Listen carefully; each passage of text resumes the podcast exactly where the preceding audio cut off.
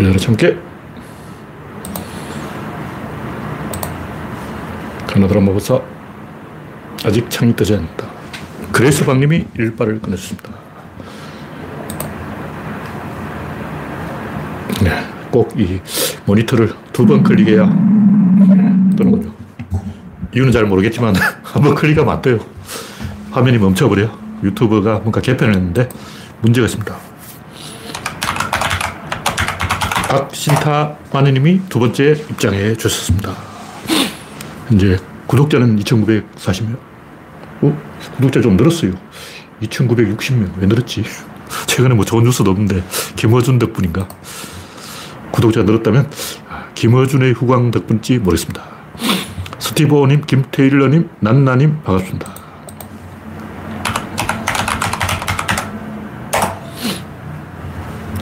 네, 여러분의 구독과 알림, 좋아요는 큰 힘이 됩니다. 오늘은 1월 5일, 네, 제가 5자를 좋아하는데, 구조론 때문에 5자를 좋아하는데 좋은 숫자예요.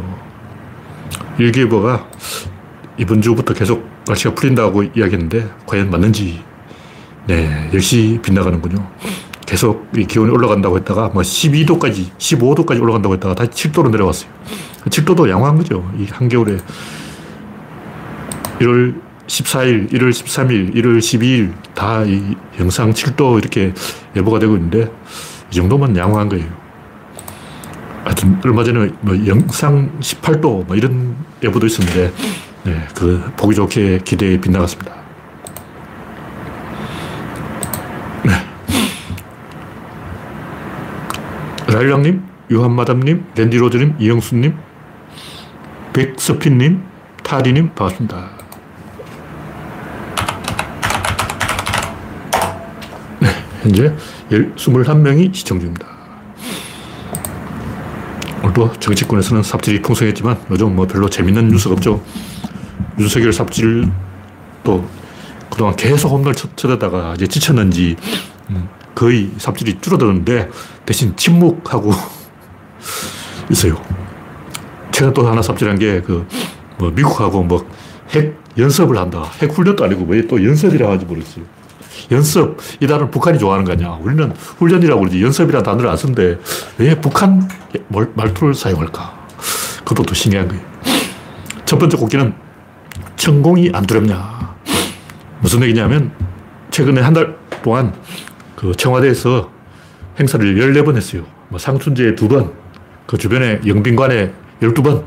그럴 거면 용산에 왜 갔냐고. 왔다 갔다 하면서 국민들만 피로감을 느끼잖아. 용산에서 또 청와대로 왔다 갔다 한다고 또 교통 통제했을 거 아니야. 와. 국민에게 돌려준다며. 참. 그럼 이 한 달에 14번 행사를 했는데 그러면 그 청와대 상춘제나 영빈관에서 윤석열이가 막 회의하고 있는데 그 일반 국민한테는 청와대를 개방해가지고 막 청와대에서 장난치고 놀다가 윤석열이 저기 지나가는 보고 석이라 그러고 막 그렇다는 거야? 제가 볼 때 이 14번 행사를 했다면 14번은 청와대 출입을 통제했다는 거예요.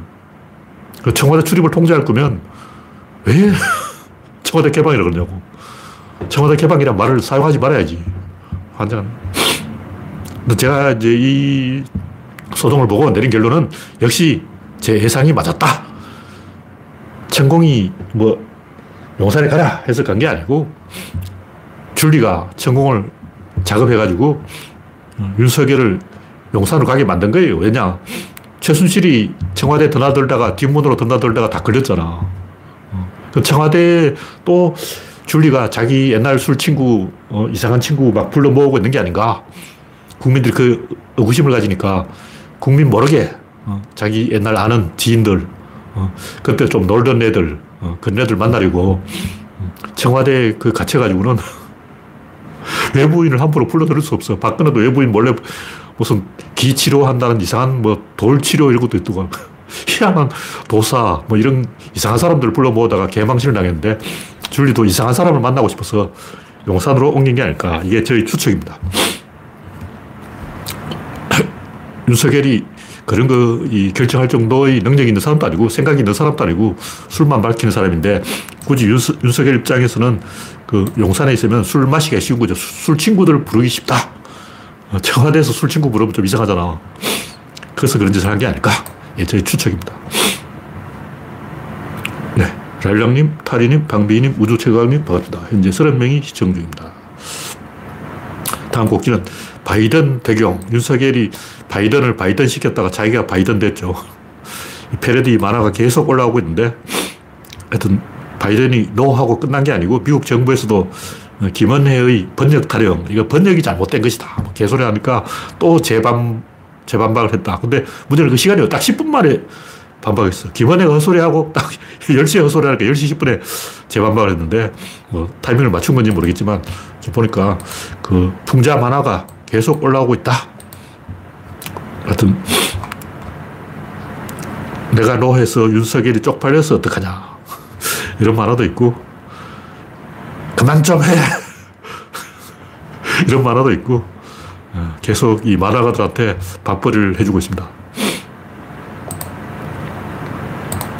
다음 곡지는 한동훈 KBS와 신성식 검사장을 기소했다.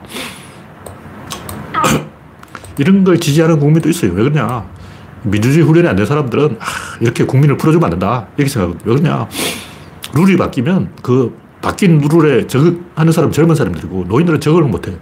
노인들은 꼰대 문화에 절여 있다고. 옛날 하던 대로 하는 거야. 저는 자유롭게 생활하니까 제 주변에 또 자유롭게 생활하는 사람들만 있어가지고, 아직도 뭐 회사에서 상사한테 술을 따를 때 두 손으로 공손하게 따르고, 술잔을 따를 때 두 손으로 받고, 마실 때는 이렇게 해서 마시고, 이거 조폭들이 하는 거 아니야. 난 그게 없어진 줄 알았는데 아직도 그게 있다는 거예요. 아직도 술잔 마시면 두 손으로, 술로 두 손으로 따라, 발가락으로 따르라고. 참 창피한 걸 모르고 아직도 그런 구석기 원시 행동을 하는 사람이 있다니. 참 한심한 일이에요. 세계 보편적인 질서에 맞춰가야지. 다른 나라는 안 그런데 우리나라만 이런 이상한 짓을 하는 건 창피한 거야. 후진국이라고 티내는 것도 아니고. 제발 이제 두 손으로 술 따르고 두 손으로 술잔 맞고 이렇게 하지 말고 한 손으로 해. 뭐 내가 이런 소리 한다고 뭐 국민들이 내 말을 들을 건 아니고, 내가 뭐 제사 지내지 마라 한다고 제사 안 지낼 사람도 아니고, 제가 세배하지 마라 한다고 세배 안 할 국민도 아니고, 많이 그런 거죠. 제가 뭐 국민들 술 따르는 것까지 간섭할 사람은 아니고, 하여튼 제가 보기에는 그렇습니다. 국민들이 생각하기는 민주화가 되니까 젊은 애들이 까져가지고 기어오르네, 말을 안 듣네, 이제 좀 손을 봐야지, 검사들 풀어가지고 한번 조질 때가 됐어, 이렇게 생각하는 꼰대들이 많이 있는 거예요. 반대로 국민들이 보기에는 검사들이 그동안 너무 많이 해먹었죠. 이제 검사 전성시대 끝내고 정상화되어야 된다, 검사 시대도 청산되어야 된다, 이건 국민 생각이고, 꼰대들도 있고 국민도 있고 그런 거죠. 네, 다음 곡지는 마네킹 시대. 뭐 제가 여러 번 얘기했지만 한국에만 특별히, 그 한국뿐만 아니라 일본도 그래요. 가와이 문화가 있어가지고 스스로 이 결함을 만들어내는 거예요. 내가 더 결함이 많다, 나는 7살 지우다, 저번에 뭐 아빠 어디 간가? 그 이 TV에 나오니까 그 7살 꼬맹이 머리를 다 따라하는 거예요. 전 국민이 그걸 따라하고 있어요. 환장하기 맞네. 머리카락도 여기까지 탁 해가지고, 여기까지 하면 간지러운데 제가 머리를 왜 이렇게 짧게 깎냐면 머리카락이 제 머리를 간지러요. 좀 예민해, 제가 좀 피부가 좀 예민하기 때문에 머리카락이 간지럽히는 걸 못 참거든요. 그래서 짧게 깎는 거예요. 제가 뭐 머리 짧은 걸 좋아해서 그런 게 아니고, 군대식으로 좋아해서 그런 게 아니고, 저도 원래 머리를 기르고 싶었는데 간지러워. 간지럽잖아. 또 하나 머리 짧게 깎는 이유는, 여기 머리카락이 길어지면 이 안경 쓰기 힘들어요. 약간 이렇게 벌어져요. 안경이 벌어진다고.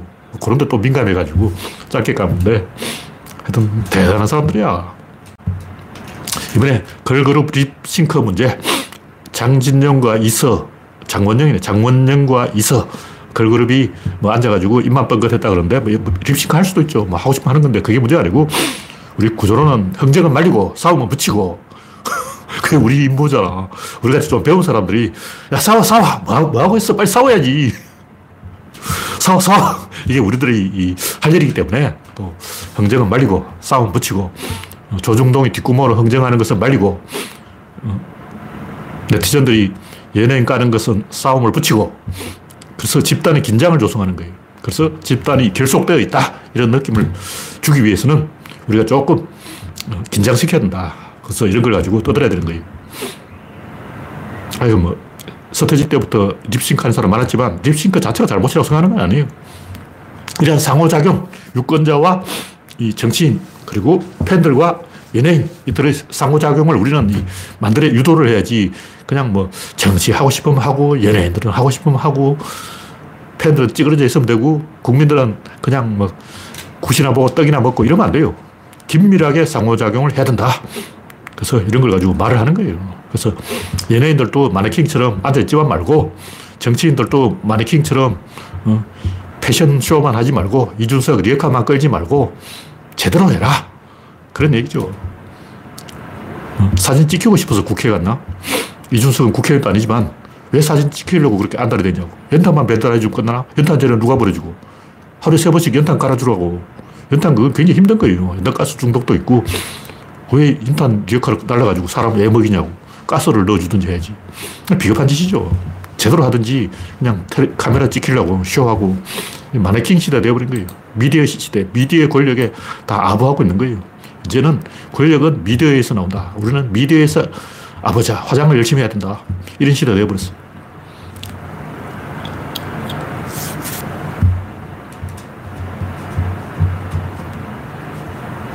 네.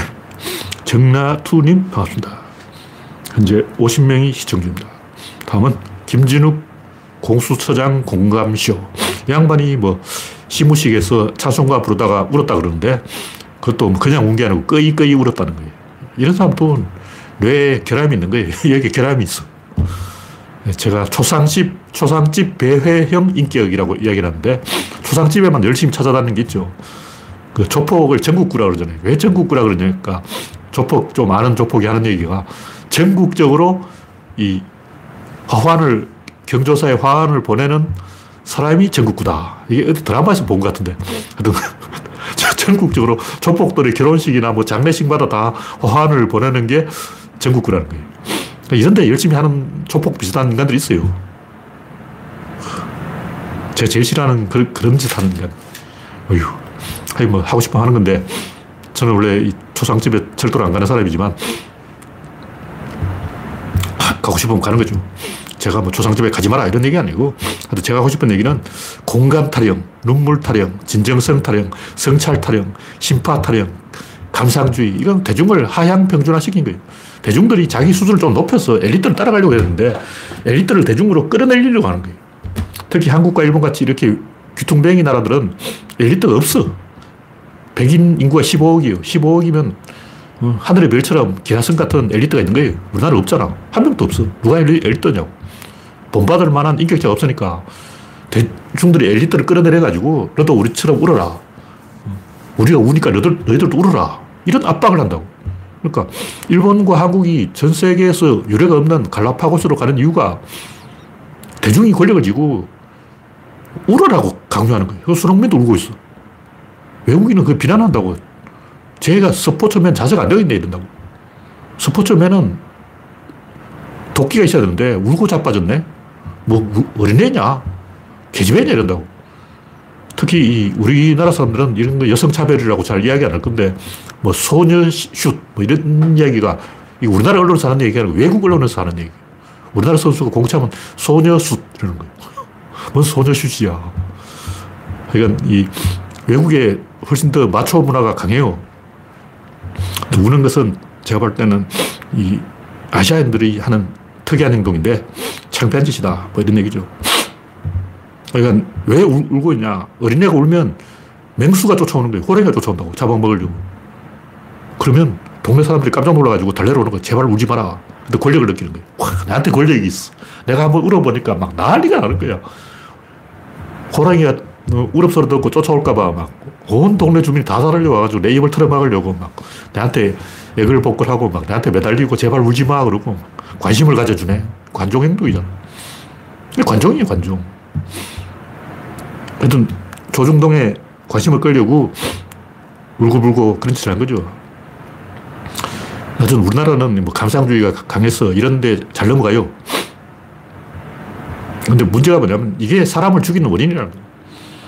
대중이 권력을 잡아버리니까 마녀사냥이 일어나는 거예요. 엘리트는 엘리트고 대중은 대중이고 대중의 엘리트를 따라가려고 했는데 거꾸로 되어버린 거예요. 드레퓌스 죽이기, 조국 죽이기, 박원순 죽이기, 노회찬 죽이기, 노무현 죽이기. 왜 죽이기 계속되냐? 죽일 때 집단이 결속되고 카타르시스를 느끼고 비극을 보면 희극보다는 비극에서 대중들이 뭔가 단합이 되는 거예요. 근데 그게 재미나서 계속 죽인다고.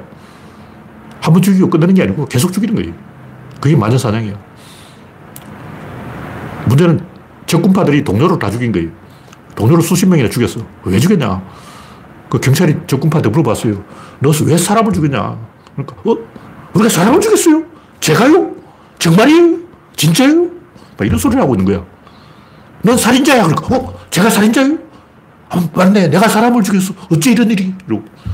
지가 사람을 죽여놓고 어째 이런 일이? 이러고 있는 거예요. 내가 사람을 죽이다니. 세상에 이런 일이. 미쳐버리는 거죠. 자기가 죽여놓고 자기가 죽인 줄도 몰라. 동물적 본능이에요, 이게. 동물 행동을 하고 있는 거야. 그러니까 동료를 죽일 때마다 살아남은 자들은 결속이 되는 거예요. 이제 20명 밖에 안 남고 다 죽고 이제 20명 딱 남았어. 얘들은 이제 똘똘 뭉쳐가지고 막 강철대오가 된 거야. 그런 짓을 하고 있다고. 결국 사람을 계속 죽여요. 죽을 때마다 막 강철되고, 구국의 강철되고, 막 이렇게 되는 거죠. 그래서 막 카타르시스를 느끼고, 오라가즘을 느끼고, 한 명 더 죽이자. 사람 죽일 때가 제일 행복했어요. 죽인 거야. 진중권이 지금 그 짓을 하고 있는 거예요. 적군파 행동하고 진중권 행동하고 뭐가 다르냐고. 똑같은 동물의 본능입니다. 인간이 이성을 잃어버리고 짐승이 된 거예요. 노무현 죽여놓고 막 지켜주지 못해서 미안해. 그렇게 막 서로 부둥켜 알고 울고, 막 노무현 죽여서는 이제 이재명 죽이자. 하고. 왜 똥파리 하냐. 노무현 지켜주지 못해서 미안해. 이재명 죽이자. 이게 무슨 짓이냐 말이에요. 사람 죽이고 재미낸 거예요. 상가집에 가서 막 울고, 막 통곡하고, 막 서로 부둥켜 안고, 막 한 번 더 죽이자. 이게 인간이에요. 이성이 없는 거죠.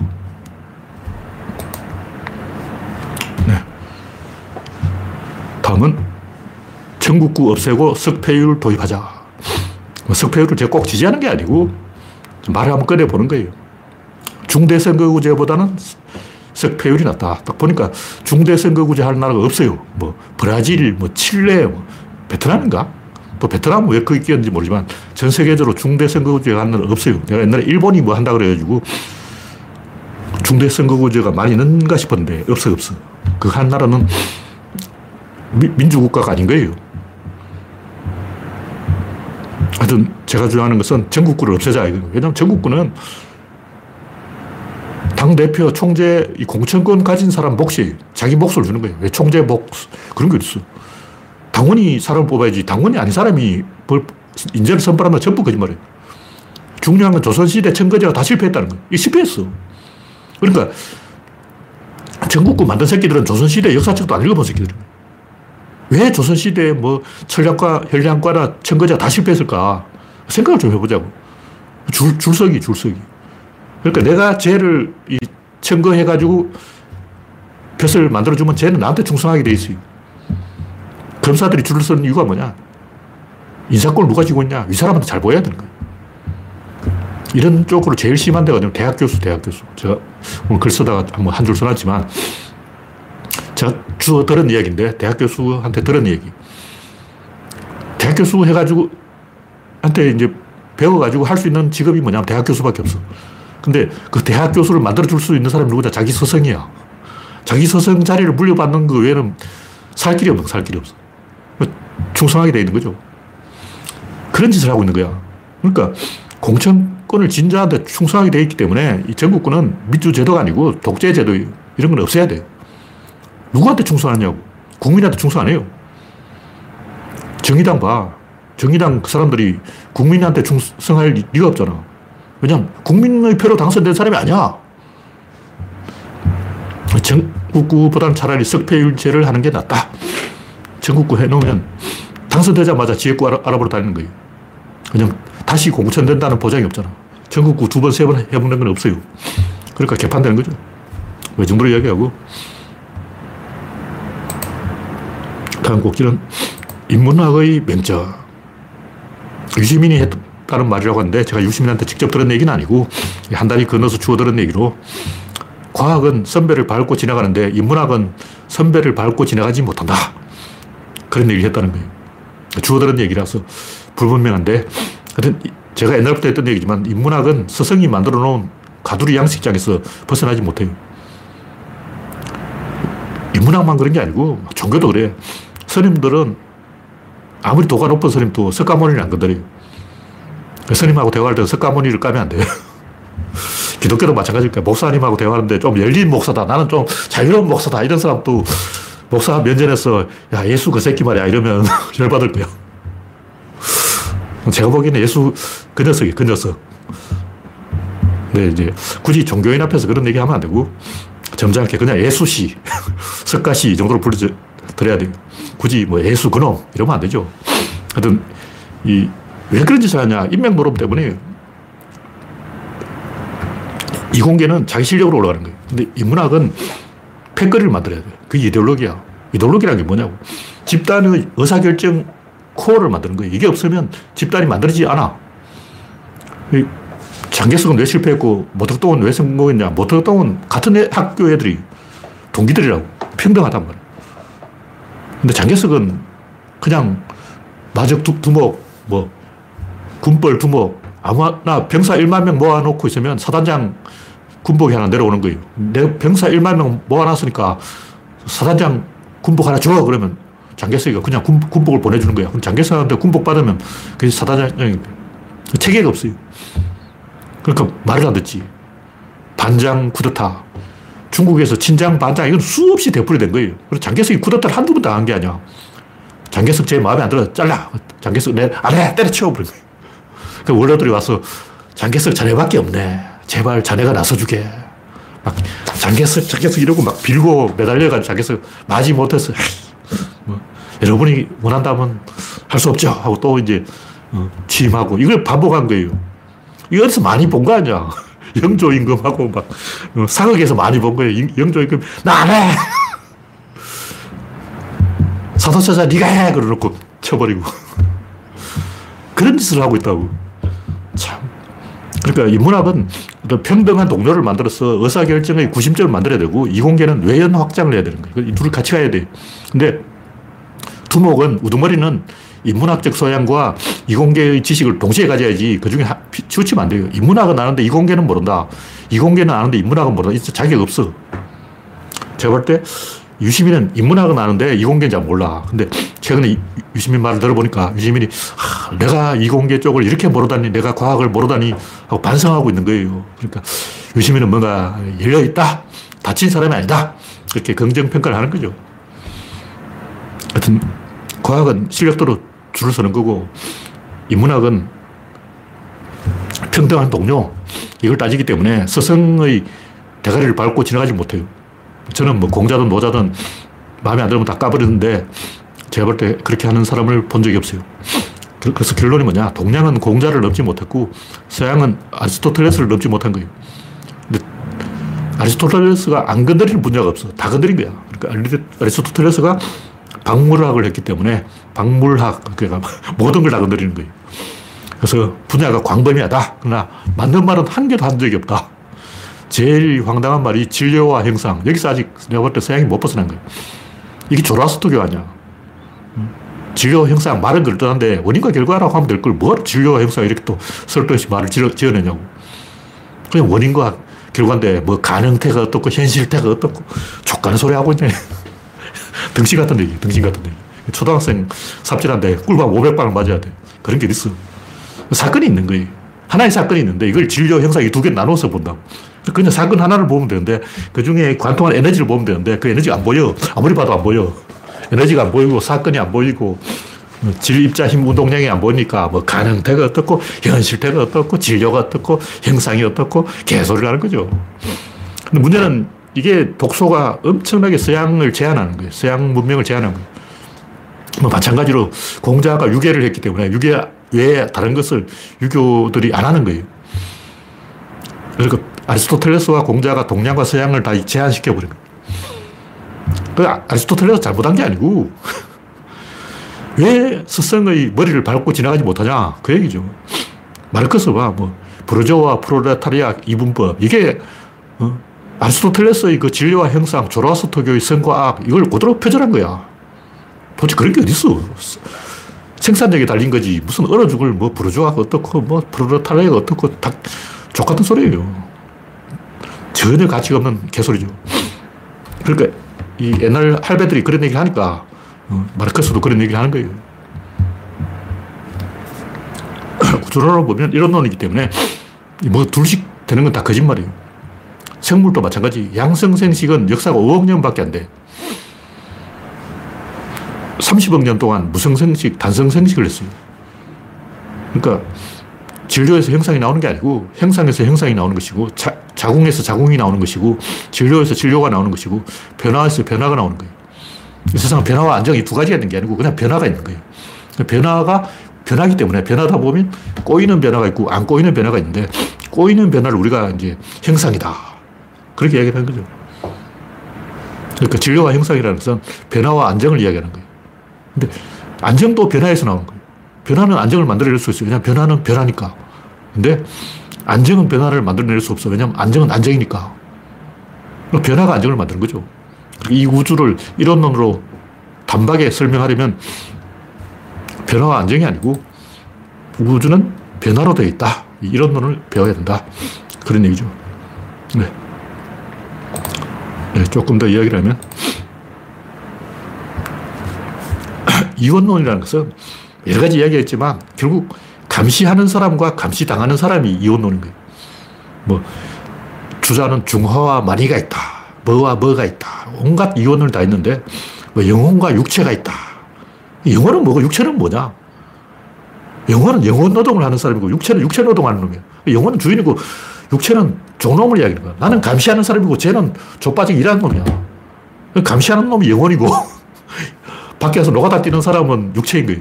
그러니까 뭐 이성과 감성이다, 육체와 정신이다, 뭐 중화와 만이다, 뭐 온갖 이원론은 결국 이게 감시하는 사람과 감시당하는 사람을 이야기하고 있는 거예요. 그걸 비유한 거죠. 근데 왜 이렇게 되냐? 인간은 죽어보자고 말을 안 듣는 거야. 감시할 수밖에 없어.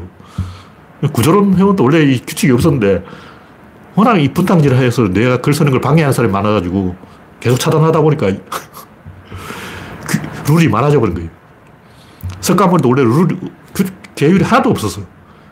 근데 석가 사후에 비구는 250개, 비구니는 348개.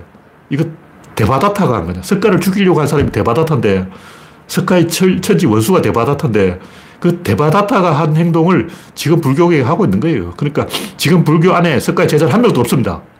모든 중놈들은 다 배신자야. 석가가 계율하지 말아야 했는데, 보기 좋게 계율을 만들어버린 거예요. 그러니까 지금 모든 절에는 모든 중놈 새끼들은 전부 석가의 배신자인 거예요. 석가 말 들은 놈이 한 놈도 없어. 현실적으로 어쩔 수 없어. 왜냐하면 말을 안 듣는데 인간들 죽어보자고 말을 안 들으니까 망하는 거죠. 석가를 죽이려고 한 이 제바달다라고도 하죠. 이 인간이 계율을 만들었는데 왜 계율을 만드냐. 계율을 안 만들면 이 교단이 유지가 안 돼요. 다 붕괴되어 버려요. 군대에 가면 계급이 20개야. 왜 20개의 계급이냐고. 인간들 20가지 방법으로 애를 먹인 거야. 요놈도 애를 먹이고 저놈도 애를 먹이고. 야, 휴식 시간에 공차고 놀으라 하면 꼭 꼴대 대가리 헤딩해가지고 대가리 깨져가지고 피나가지고 의무대에 입원해가지고 집에서 전화 와가지고 우리 애를 어떻게 관리했길래 대가리에 피가 나냐 그러고 대대장이 또 이제 부모한테 불려다녀요. 요즘 옛날에는 안 그랬는데 요즘은 학부모들이 바로 전화를 때려가지고 이놈은 대대장 새끼야 내 자식을 대가리를 깨놨다 그러고 막 소송 건다 그러고 난리야. 그러니까 하도 인간들이 꼴통을 부리고 말을 안 들으니까 계급이 20개나 되는 거예요. 왜 계급이 있냐고. 계급 필요 없어요. 그냥 군이면 군이지. 중국군은 계급을 없앴다가 다시 살렸다 그러는데 석가는 계율, 계급이 다 없애려고 그랬어요. 근데 계율, 계급 다 살아났죠. 뭐 비구도 있고 비군이도 있고 뭐 삼위도 있고 삼인이도 있고 뭐 계급이 있는 거예요. 불교 안에도 엄청나게 계급이 많아. 공자도 괴력난신 수리부작 이거는 뻘짓하지 마라 그러는데 제자들 중에 다 뻘짓 안 한 제자가 없죠. 공자의 제자는 다 뻘짓을 했어요. 노자도 진나라법을 유방이 다 없앴는데 다시 다 부활했어요. 근데 어느 종교든 다 근본주의가 득세하고 있어요. 기독교 근본주의, 뭐 제일 심한 게 유태교 근본주의. 와, 그 양반들은 아무것도 안 해요. 노동을 안 하는 거예요. 뭘 하냐? 토라를 암송하는 거예요. 그 사람들 왜 사냐? 그러면 우리는 토라를 암송하기 위해서 산다. 평생 하는 게 그거밖에 없어. 직업도 안 가지고 스마트폰도 없고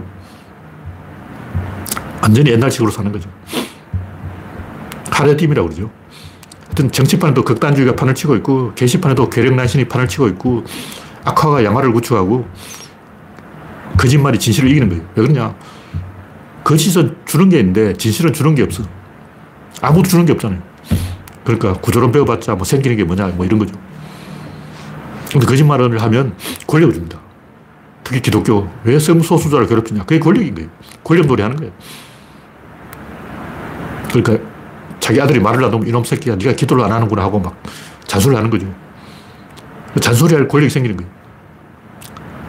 계율을 어겼느냐 하고. 근데 그리스 시대는 안 그랬어요.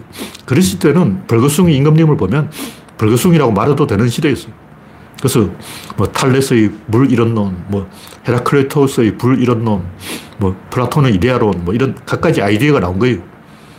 그리스 때는 자유로운 사고가 가능했기 때문에 지구가 둥글면 지구가 둥글네 내가 봤어 둥글어 뭐 이런 사람이 많이 있었다고. 그 이후로는 그래서 지구는 돈다 이런 시대가 되어버린 거예요. 교회가 권력을 가지면서 화양 평준화가 된 거예요. 그러니까 모든 사람을 설득할 수 없다면 말도 꺼내지 마라. 이렇게 되어버린 거죠. 갈릴레이가 원래 이 지구가 돈다고 이야기하는 이유는 카톨릭한테 아부를 해서 점수 달라고 그런 거예요. 이걸로 개신교를 조지자. 우리가 과학을 발전시켜서 카톨릭의 과학으로 개신교를 박살내자. 저 멍청한 개신교 놈들은 아직도 태양이 돈다고 생각하는데 우리 똑똑한 카톨릭이 개신교를 이기자 이렇게 아이디어를 낸 거예요. 근데 교황한테 원래 교황이 친구였는데 배신당해가지고 이렇게 된 거죠. 그러니까 종교가 득세하면서 인문학도 대중의 비위를 맞추는 아부학이 된 거예요.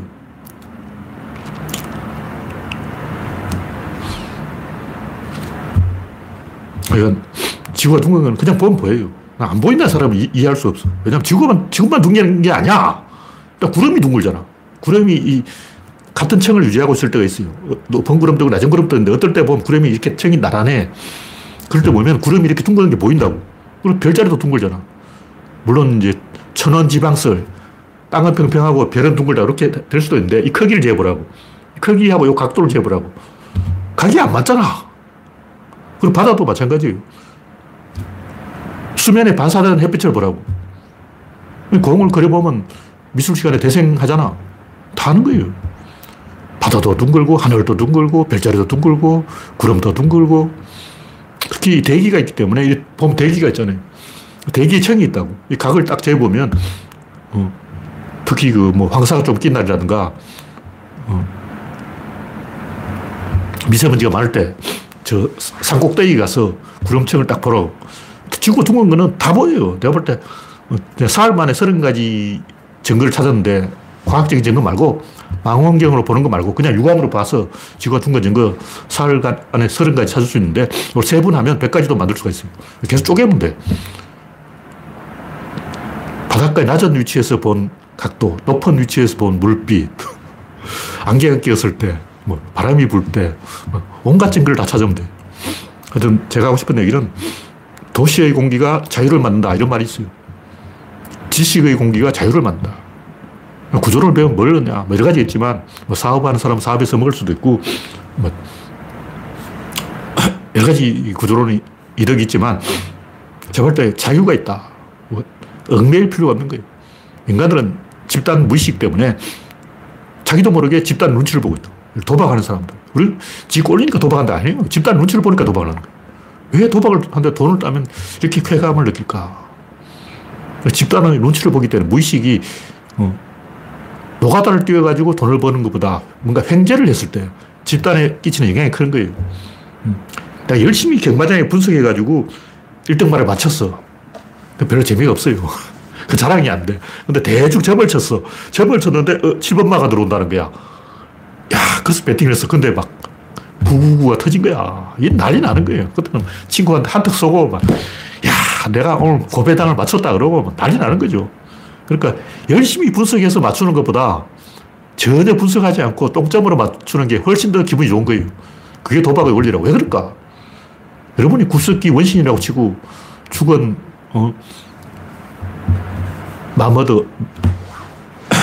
메머드 사체 하나 발견했다. 한 달 동안 겨울은 고기 얼지 않으니까, 썩지 않으니까 석 달 동안 먹을 수 있는 거예요.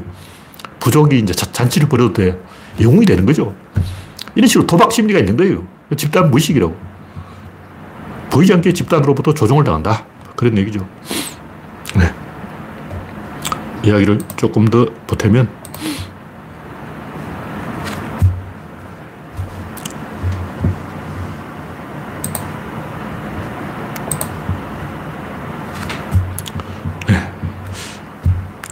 아리스토텔레스 얘기는 제가 다 해버렸네요.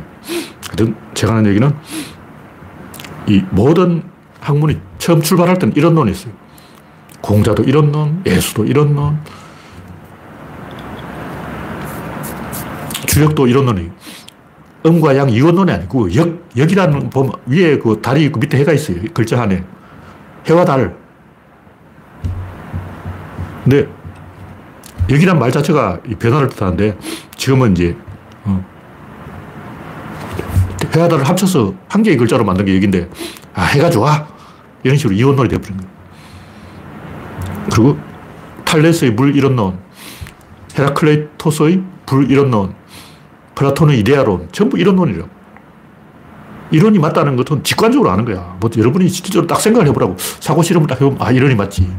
근데 왜 점점 세월이 흐를수록 이론론이 되어버리냐면 이 이론론을 가지고 추종자들한테 줄 수 있는 게 없어. 이론론이 답이다 하면 사람들이 다 집에 가버리는 거예요. 근데 이원론이 답이다 하면 막 야, 국물을 얻어먹자 하고. 왜냐면 이원이라는 것은 사람한테 일시키는 거야. 사람한테 일시키고 그걸 감시하는 거라고. 일하는 놈은 있고 감시하는 놈이 있어. 두 놈이 있는 거야. 그러니까 이원론이라고. 그러니까 사람들이 다 이원론을 좋아하고 이론론을 싫어하는 거죠. 왜냐면 내한테 돌아온 이익이 없어. 뭔가 국물을 챙겨 먹으려면 이원론을 해야 차별을 해야 이득이 된다. 이걸 본능적으로 아는 거예요. 그래서 플라톤은 이런 논인데 아리스토텔레스는 이원론이 되어버린 거예요. 플라톤은 하늘을 가리키고 있고 아리스토텔레스는 땅을 가리키고 있어요. 하늘과 땅. 세상은 하늘이야. 땅 필요 없어. 이게 플라톤이고 아니야. 땅이 중요해. 땅. 하늘이 중요한 만큼 땅도 중요해. 이게 이원론인 거예요. 그 아테네 학당 그림 보면 소크라테스는 저 구석이 저밖에 있고 플라톤은 하늘을 가리키고 아리스토텔레스는 땅을 가리키고 있는 거예요. 이 세상은 하늘과 땅 두 가지로 되어 있다. 이게 아리스토텔레스 생각이에요. 하늘은 변하고 땅은 불변을 의미하는 거예요. 근데 구조론은 불변이 정답이고 변화가 정답이고 불변은 거짓말이다. 이런 얘기죠. 네, 시간이 좀 남아있으니까 그러면 조금 더 이야기를 하죠. 그러면 동적 세계가 이것도 뭐 이야기한 건데 진료와 형상, 조금 아까 언급했는데 씨앗이 진료면 나무는 형상이다. 나무가 진료면 책상은 형상이다. 이런 식으로 점점 변해가는 거죠. 근데 여기서 이제 딜레마가 있어요. 진료가 있을 거고 형상은 형상이 있을 건데 이렇게 계속 추궁해가면 맨 끝에는 뭐가 있냐. 제가 하는 얘기는 진료와 형상 두 개가 있다면 이 둘을 연결한 라인은 뭐냐 이거예요. 이 라인으로 보면 한 개인데 요 각각을 보면 둘인 거예요. 무슨 얘기냐면 활을 쏘면 날아가는 한 개예요. 딱 봐도 한 개네. 화살이 두 개가 아니야. 근데 문제는 날아가는 화살이 너무 빨라서 안 보인다는 거예요. 날아가는 화살을 안 보이니까 쏘는 궁수와 맞은 관역 두 개를 보는 거예요. 그러니까 총알이 날아가는데 안 보이잖아. 근데 총을 쥐고 있는 병사는 보여. 그리고 총에 맞은 사람도 보여. 그러니까 원인과 결과 이 두 개는 보이는데 그 중간에 사건은 안 보인다는 거죠. 사건을 보려고 해야지. 그러니까 진료와 형상을 보려고 하지 말고 진료와 형상을 연결할 라인을 보라고. 그게 한계라는 거죠. 관계는 한계예요. 구조론 이런 논이고 이런 논은 그 라인을 보는 것이다. 그런 얘기고 인간이 이렇게 이 변화, 라인을 못 보는 이유는 인간의 생각 자체가 짝짓기, 대칭을 쓰기 때문에 뭐든 대칭을 시켜야 돼. 변화는 대칭이 없어. 변화는 비대칭이야. 그러니까 사람들이 이 비대칭을 보면 당황하는 거예요. 근데 진지한 생각을 하려면 이 비대칭을 보는 눈이 있어야 된다. 배꼽은 비대칭이지만 엄마의 자궁하고 탯줄로 연결되어 있어요. 탯줄을 끊어버린 거예요. 탯줄을 끊었기 때문에 이 비대칭이 된 거지. 탯줄이 연결되어 있다고 생각하면 대칭이라고. 그러니까 우리가 수평적 대칭을 잘 찾는데 수직적 대칭을 못 찾는다고. 엄마와 자식의 대칭, 이걸 못 찾는 거예요. 변화 속에도 대칭이 있다. 그런 얘기죠. 근데 우주에는 변하는 것과 정지한 것이 있는데, 엄밀하게 따지면 모든 것이 변하는 것이고 정지한 것은 없습니다. 우리 눈에 정지한 것으로 보이는 거고, 보이는 이유는 변화가 교착되어서 그런 거예요. 변화가, 두 변화가 나란하게 가면 정지한 것처럼 보이는 거죠. 근데 인간은 이 아리스토텔레스한테 이상한 걸 배워가지고, 진료와 형사, 이걸 배워가지고, 그 상태에서, 그 사고에서 못 벗어나는 거예요. 어떤 당구공이 있고, 이 당구공을 친다고 생각해요. 근데 그런 변화는 항상 외부에서 일어나고, 내부에서 일어나는 게 아니야. 근데 엄밀하게 따지면 모든 의미 있는 변화는 전부 내부에서 일어나는 거예요. 또 음식이 소화된다, 내부에서 일어나죠. 겉에서 소화되는 게 아니야. 뱃속에서 소화되는 거예요. 국회에서 일어나는 것도 국회 안에서 일어나는 거예요. 자동차의 변화도 자동차 엔진 속에서 일어나는 거죠. 조금만 깊이 생각해 보면 모든 것은 변화는 내부에서 일어난다는 거죠. 예를 들면 축구공 바깥에서 공을 차가지고 골이 들어가는 게 아니고 축구장 안에서 시합이 일어나는 거예요. 그러니까 뭔가가 바깥에서 뭔가 일어난다? 아, 좀 이상하네. 왜 밖에서 일어나지? 그때는 축구장을 찾아야 된다고. 자세히 보라고. 축구장이 있었구나. 아, 맞아. 축구장 안에서 축구가 일어났지. 이렇게 내부에서 일어난다. 그래서 보통 사람의 보통 행동도 사실은 내부에서 일어나는 거예요. 보통은 외부에서 일어난다. 이렇게 생각하지만 내부, 집단 내부에서 일어나는 거예요. 그러니까 어떤 사람이 이상한 짓을 한 것은 아까 얘기했듯이 도박꾼이 도박을 한 것은 그 사람이 돈을 따고 싶은 탐욕 때문이 아니고 집단 무의식 때문에 관종 행동을 한 거예요. 집단한테 잘 보이려고 그럴 거예요. 원시인의 관종 본능. 게시판도 많죠. 뭔가 집단한테 잘 보이려고 나쁜 짓을 하고 시비를 걸고 그런 거죠. 근데 이 세상 모든 것이 변화다. 근데 인류가 알고 있는 변화를 해명한 논리가 인과율 하나밖에 없는 거예요. 상식적으로 생각하자고 변화가 있으면 굉장히 많은 게 있어야 될 거 아니야. 밸런스가 있어야 되고, 축이 있어야 되고, 다친 개가 있어야 되고, 상호작용이 있어야 되고, 방향성이 있어야 되고, 조절장치가 있어야 되고, 회로가 있어야 되고. 간단하게 생각해봐도 뭔가 변화가 일어났다 하면 뭔가 잔뜩 거기 있을 거 아니야. 일단 공을 굴린다 쳐도 공을 굴리는데 왜 굴리가 아니냐고. 우리가 생각하면 여기 손을 뚫으면 통과를 해야 돼요. 관통해야 된다고. 근데 왜 이게 막히지? 전자기력. 또 보통 사람은 이게 막히니까 막히지 이런다고. 좀 깊이 생각해보자고. 전자기력이 있으니까 막히지. 전자기력이 반발력 때문에 밀어내는 거예요. 당연히 관통해야 된다고. 그만큼 이 원자핵과 전자 사이 거리가 멀어요. 원자핵이 축구공이라면 그 전자는 잠실 운동장 바깥에 있는 모래알 한 개라고. 그 사이는 텅 비었어. 그러니까 통과해야 되는 거예요. 왜 통과 안 하냐고. 왜 막히냐고. 전자기력이기 때문에. 이것만 하나만 생각해봐도 야, 뭔가 다 이유가 있구나. 뭔가 이유가 있어. 그럴만한 속사정이 있어. 이렇게 생각하기에 당연한데 왜 원인과 결과 두 개만 있냐고. 원인과 결과는 외부를 보는 거예요. 바깥을 보는 거라고. 바깥에 뭐 공이 있다면 발로 차니까 가는 거예요. 여기 차는 게 원인이고 가는 건 결과지. 당구공을 딱 치는 건 원인이고 굴러가는 결과라고. 그런데 이건 바깥에서 일어나는 일이고 내부에서 일어나는 일은 존나게 복잡해요. 그 안에 밸런스가 있고 상호작용이 있고 진입자 힘 운동량이 있고 조절 장치가 있고 코어가 있고 코어의 이동이 있고 복잡한 데야. 근데 구조는 좀 복잡하지만 요거 하나만 딱 마스터하면 모든 변화가 요걸 복제하기 때문에 이제 설명할 필요가 없어. 지립자 힘운동량이야. 뭐든지, 아, 그거 지립자 힘운동량이라고. 정치 지립자 힘운동량이야. 경제 지립자 힘운동량. 문화 지립자 힘운동량. 뭐든지 여기 갖다 맞추면 다 맞아요. 예외가 없어. 단 이제 조금 안 들어맞을 때는 어떻게 되면 양을 존나 더 늘리면 돼. 뭐냐면, 왜 정치가 지립자 힘운동량인데 지립자 힘운동량하고 좀 안 맞지요? 이런 사람은 더 큰 게임을 알아.